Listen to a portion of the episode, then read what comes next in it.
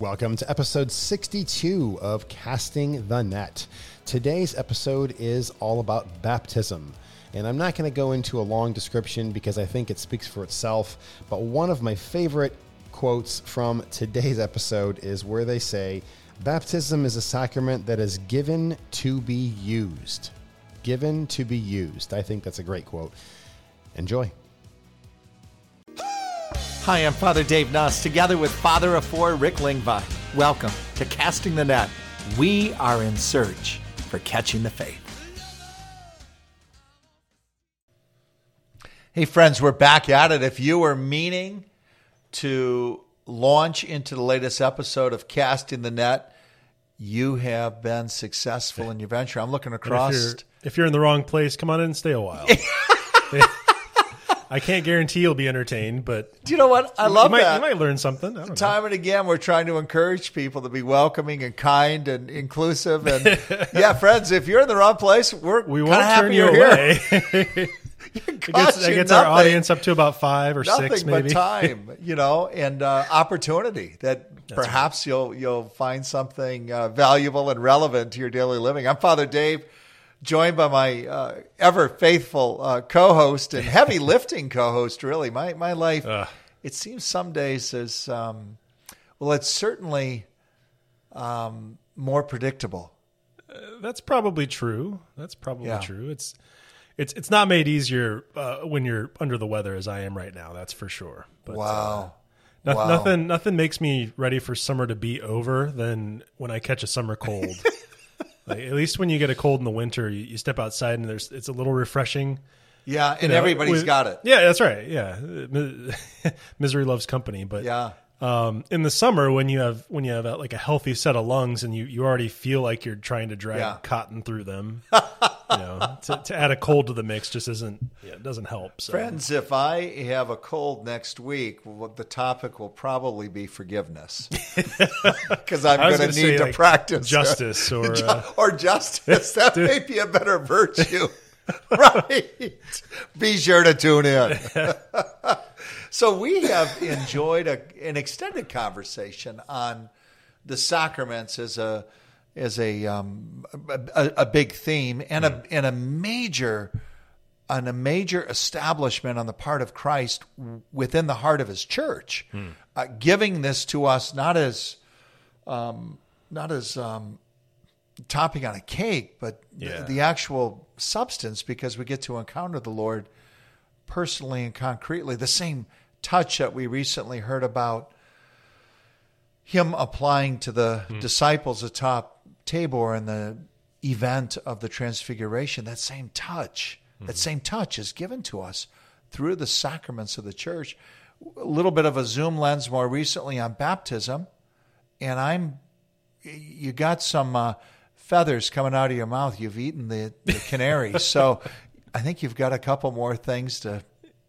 yeah. Uh, right. I mean, this this may be a tangent. It, I, I think I think we could tie it into the discussion somehow. But um, last time we, we kicked off our conversation talking about Oppenheimer and the use of you know, nuclear weapons and the immorality of it.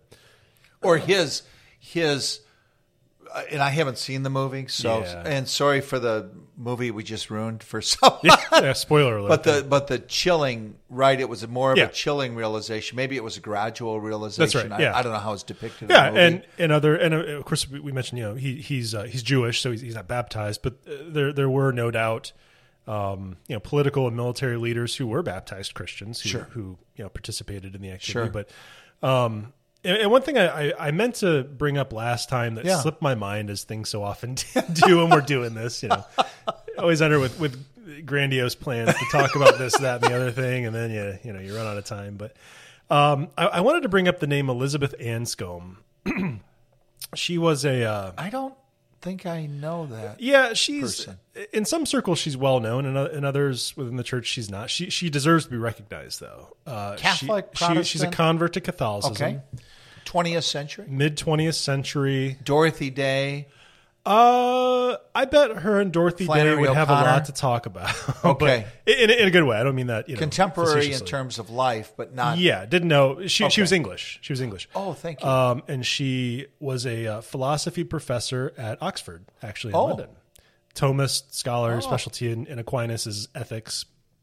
Um, famously, actually bested C.S. Lewis in a debate on uh, some some aspect of God's causality, but uh, caused him to rewrite or, or, or inspired him to rewrite an entire chapter in his book on miracles. And it was like it was the last work of apologetics he ever did. Wow. After that, he only wrote a work fiction. that I have read, a work that I appreciate. It's a good I one, Did yeah. not realize yeah. part of the influence of the creation of that work. Yeah. Um, she very eloquently defended uh, Humanae Vitae Ah. several years after it came out, and so many academics rejected its teaching on artificial contraception. She wrote a very persuasive um, philosophical argument for the traditional teaching of the church. Humanae Vitae, the um, encyclical by Yeah, by Pope Paul Paul, the VI, Sixth, yeah. issued in 1968, kind of in the aftermath of the council, Humanae right. Vitae on human life. Yeah, yeah. So uh, let's, yeah, let's circle back right. to So she's important for uh, for you know discussions about the atomic uh, bomb and, and Oppenheimer because um, shortly after the end of World War II, Harry Truman, you know, president of the United States at the time, who uh, who decided to use the weapons against Japan, um, was going to be offered a an honorary degree from Oxford. And Elizabeth Anscombe wrote a very powerful um, protest essay, basically called Mr. Truman's Degree, in which she argued for what we laid out last time, basically that the church is teaching on intrinsically evil acts and how you know it's it's uh, it's faulty moral reasoning to use an ends justify the means approach to any serious moral dilemma. Um, but you know, she she argues for um, the church's position on protecting the dignity of human life and um, you know just war conduct and that sort of thing. And so I just I, I wanted to bring it up just to show that you know what we discussed last time wasn't this kind of niche like topic that only the bishops care about or only only the institutional church cares about. Like this is a lay woman who's teaching at Oxford in the mid 20th century. So you- that, that- total, that, already total glass ceiling. That breaking. already shows you or tells you Yeah, something about yeah she she was a woman of Conviction. true grit to, Yeah, to borrow yeah. from Yeah. know, one of my favorite westerns uh, who you know argues Totally and completely. yeah argues very powerfully and very persuasively that um, you know to kill innocents is always a morally grotesque action you know and also drawing contrast to arguably the most powerful person in the world yeah from from receiving uh, the the recognition, Mm-hmm. right? The distinction. yeah I mean, let's go back to that true grit, that character, that uh, conviction that this um, this woman embodies and displays. Mm-hmm. Wow. And you know, at some point, uh, it may be this episode, it may be the next. We're, we're going to talk about um, when when the baptized person is baptized and configured to Christ, he or she is going to share in Christ's offices, offices or or missions of priest, pri, uh, priest, prophet, and king. Get tongue tied there.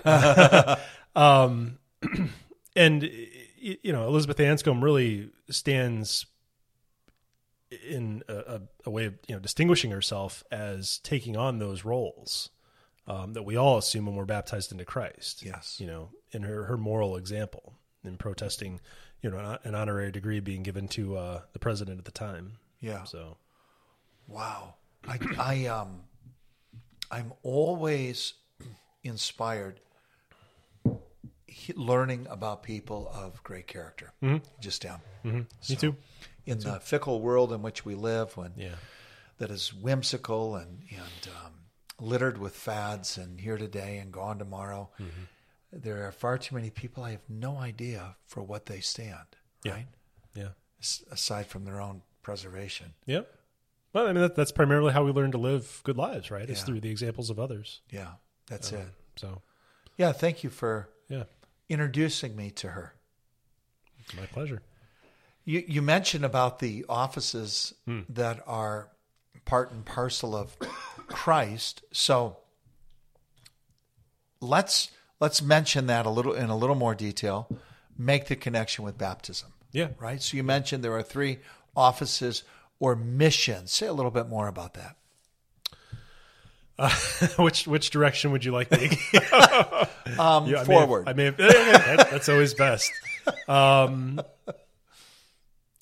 I mean, we. Well, I don't know. Is there something specific you had in mind? No, Okay. no, no. I'm not fishing for anything but clarification. Those are kind of technical jargon. Yeah. Priest, prophet, and king. Yeah. Familiar to me um, from my seminary days. They were Mm-hmm. they were originally introduced to me as a um, as a Christological reality. Yeah. So through baptism, when we're grafted onto Christ, um, we are grafted onto everything that He is and all that He's about. Mm-hmm. Yeah. So just by baptism, we enter into this.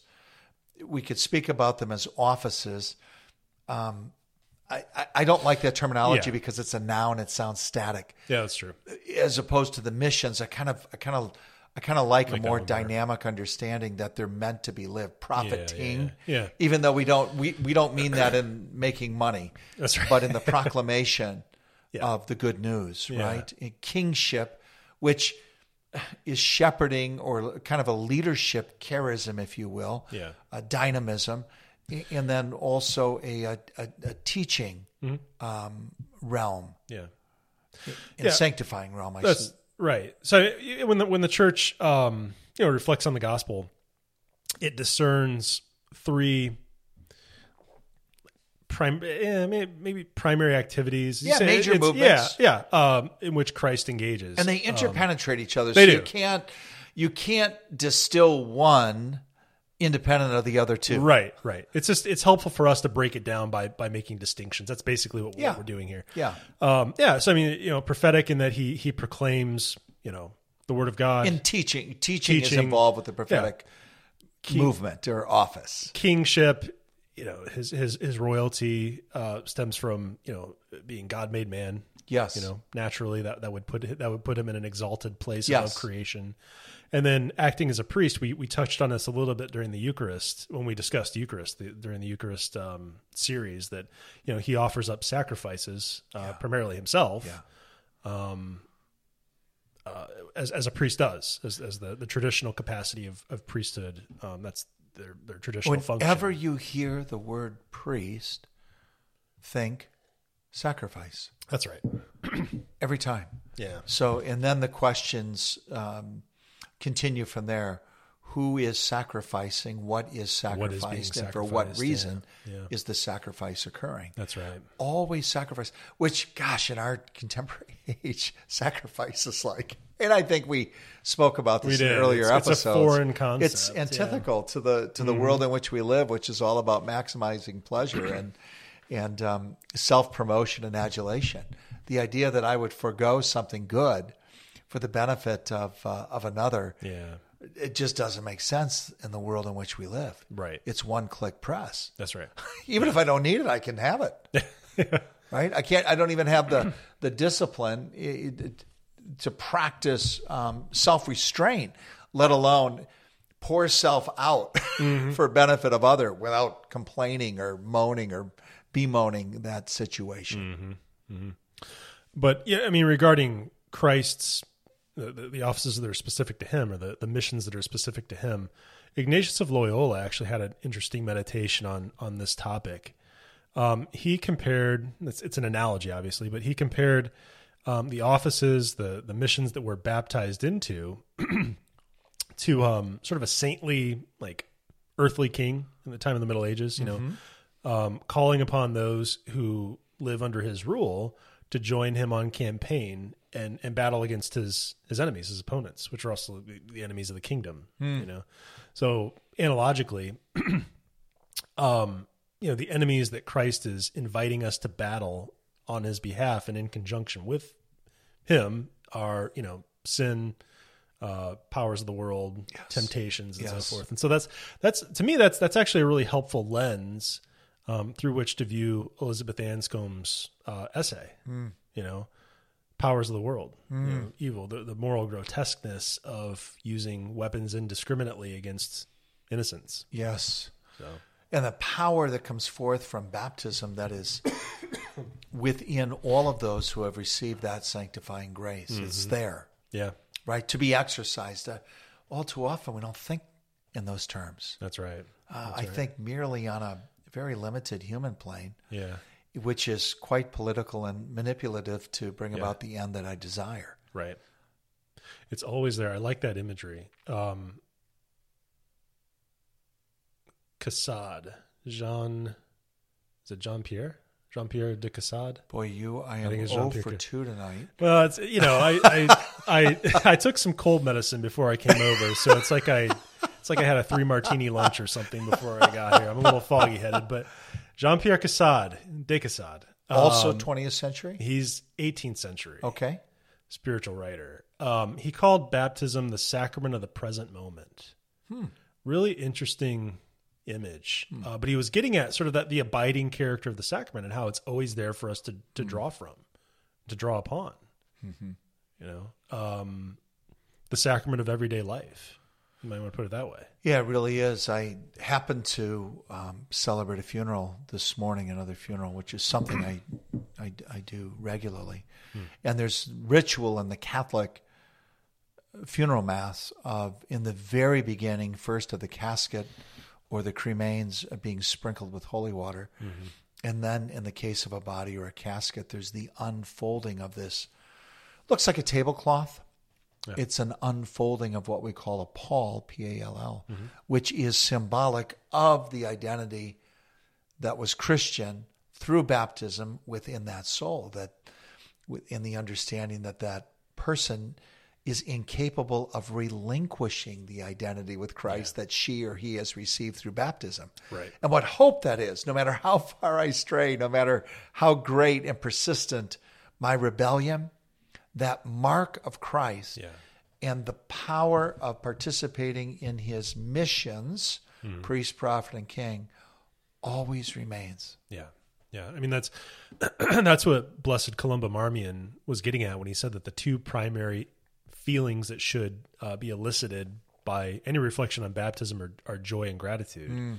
Um, the joy and gratitude are rooted in the fact that this gift to us can't be revoked, which, especially in our age, is a good thing to remember. Just because Yeah. so much of so much of what we experience in life now is transactional Yes. by nature. Now we, we we've done something Yes. to get something else in return, and if we we are not getting anything in return, we're not going to we're not going to do the you know the, the original Sure. action. Sure. Uh, so it's a tit for tat. Um, we you know in the realm of the sacraments, we've done nothing to earn these At all. They're Completely yeah, gratuitous. surely gratuitous, um, and and won't be revoked. Yeah. of, Unable to be disqualified because God because of God's gratuity. because of God's gratuity, not because I've uh, stayed in God's good favor and, and somehow won his uh, won his esteem. No, because He has promised to remain with you and me always, always. Never a moment that He will not remain with us and seek to pour His grace into us uh, for us to be able to display and share. So, the sacrament of baptism, friends, um, we'll all do well to reflect on that power that is within us, not of our own design at all. It's, it's given to us through Christ, with Christ, in Christ, and it's given to be used. It's given to be used. I, I, I will say that I have, for some time, I've prayed for those baptismal graces to be mm. actualized, right? To be displayed, not displayed so that others can marvel upon them. No, displayed so that I might be able to be more and more of the Christian man Yeah. that I've been called by Christ to be. Right, right. Well, it's what you just said there points to something important that I, I think we'll probably talk about more deal, detail next time. Just the interconnectedness or the relatedness of the sacraments. You know, the, the graces that we receive in sort of seed form in baptism are are brought to fruition and brought to blossom through other sacraments that we, rec- we receive later on in the spiritual life, confirmation, Eucharist, uh, penance when we you know when we have a lapse. So um, yes, I mean we, we pray that they pray that they they flourish and they grow. Um, and it's like the other sacraments are sort of the watering on the seeds. Boy, I love that image, and it is so applicable. That's a that's a great trailer. We, we had a spoiler in the beginning. We got a trailer at the end. Hoping that those of you who stumbled into this and not sure maybe where you're at, that you might join us again. I'm Father Dave. Uh, he's Rick, and we are casting the net.